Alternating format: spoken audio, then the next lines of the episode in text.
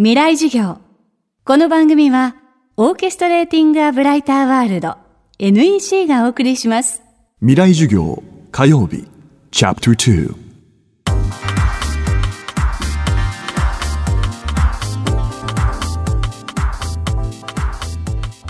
未来授業。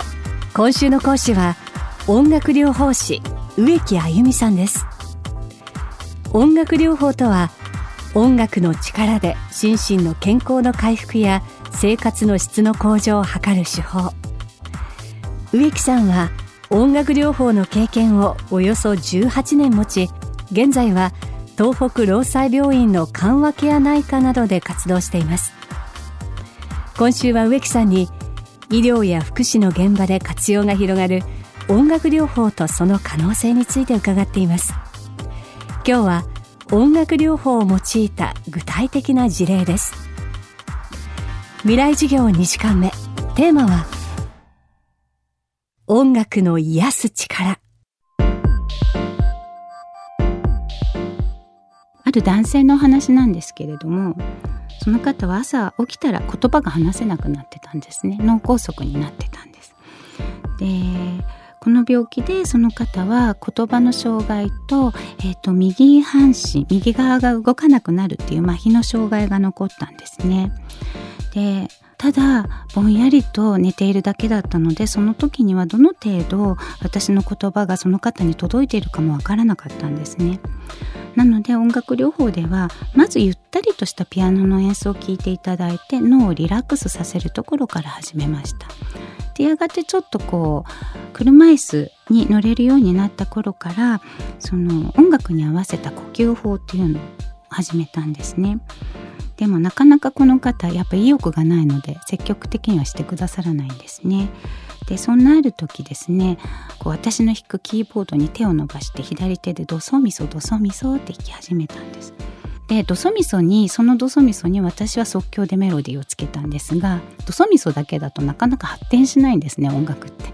なのでシソレソできるってドソミソだけじゃなくてすぐできるようになったんです。でさらに翌週ちょっと欲張りになってドラファラできるって聞いたらそれもできるようになったんです。この3つができるとあの羽生の宿という曲が弾けるんですね。でこんなにいろいろなことを考えてこんなにいろいろなあの即応的なその場での対応ができるのに言葉が話せないためにその方は周りの人たちにすごく認知症が進んでいると思われている。それはとても残念なことだと思ったのでもう一回言葉にチャレンジしませんかって。でやがて冬寒い雪が降ったっていうようなことを言えるようになってそれをさらに音楽で表現できるようになってその後六甲おろしが歌えるようになりました。阪神ファンだったのででその六甲おろしを歌えるようになってご家族の方に巨人阪神戦を東京ドームに見に連れてってもらうことができるようになりました。続いては終末期の患者の緩和ケアの一環として音楽療法を活用した事例。音楽療法が患者とその家族の心を動かしたエピソードです。20代の女性があの今私が勤めている東北労災病院の緩和ケア科に入院されてたんですね。で残りの命は数週間というふうに言われていました。バレンタインデーが近かったのでご主人にプレゼントする曲を作りましょう。お買い物が大好きな方だったんですけどね。チョコレートを買うこともできないし何かプレゼントするっていうのは自分からはできないですよね。でもその音楽なら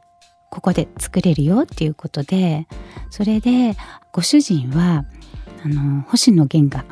お好きだっていうふうに聞いていたので星野源風のメロディーで実際に書かないけれどもその奥様のこんな文章にしてほしいこんな内容を盛り込んでほしいっていうふうなリクエストを編集して一つの詩にしてそれに星野源風の曲をつけて「バレンタインに君に」という曲を作りました。実際にはバレンタインには間に合わなくてですね。その1週間前に本当に最後の最後の力を振り絞ってその曲を演奏したんですね。それでご主人本当に涙を流しながらあの奥様に「ありがとうありがとう」って言われてで奥様もご主人に本当に温かなユーモアあふれるこう言葉のプレゼントをすることができてお礼を感謝を伝え合うことができてその翌日にその方は亡くなられたんですね。でその方が亡くなったっていうことはもちろん本当にとても悲しいことなんですけれどもその最後の時を音楽でとても心楽しくいい時間豊かな時間を過ごすことができたっていうその思いっていうのはそのご主人の悲しみっていうのを